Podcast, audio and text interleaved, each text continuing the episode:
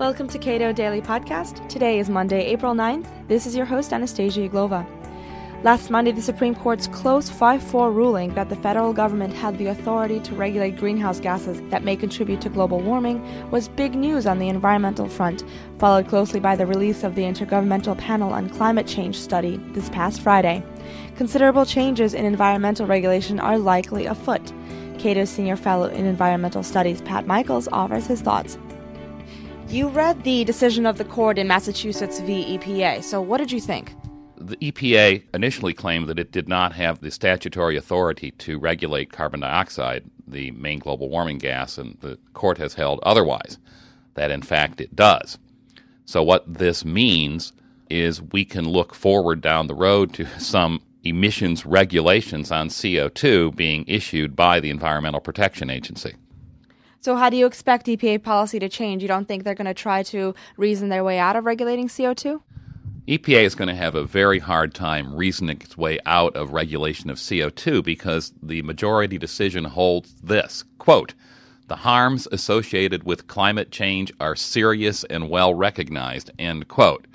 The court has made a scientific statement there. It is, I think, quite debatable, but that is what the majority has held.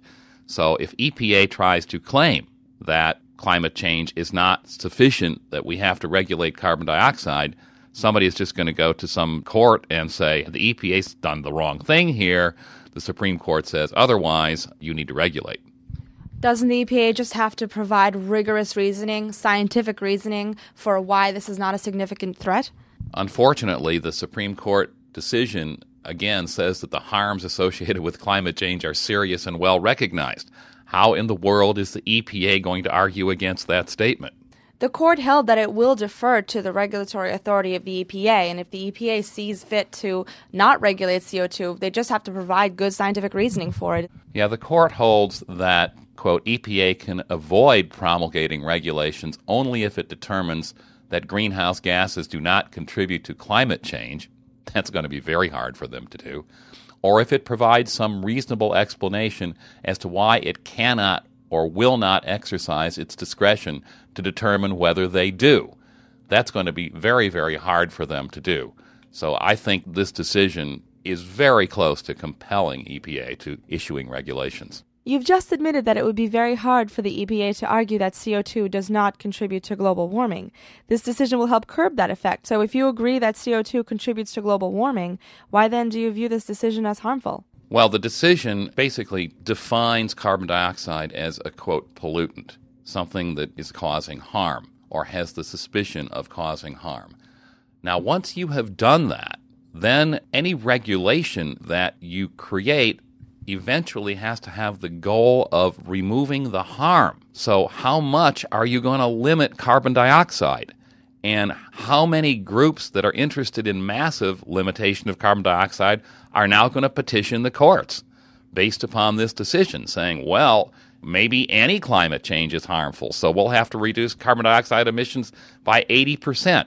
This is a huge decision. Make no mistake about it it could have as much effect on American life as Brown v. Board of Education or Roe v. Wade. It is huge. Uh, in what way?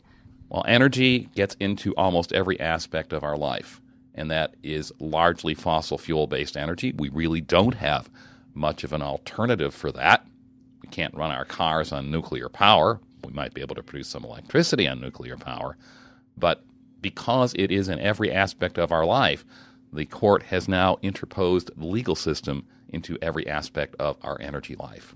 And basically, you're saying that the floodgates are now open for further climate change litigation. The decision clearly will give people cause to petition the courts for greenhouse gas limitations. The EPA is going to have a very hard time saying it can do nothing. And remember, the administration may change the party may change in January of 2009, and that EPA is almost certainly going to issue regs. The majority of support for the Cato Institute's work comes from individuals, and Cato depends solely on tax deductible contributions to provide the public with a wealth of free resources, including this podcast. We hope you'll consider supporting or even joining Cato. For information, please go to www.cato.org.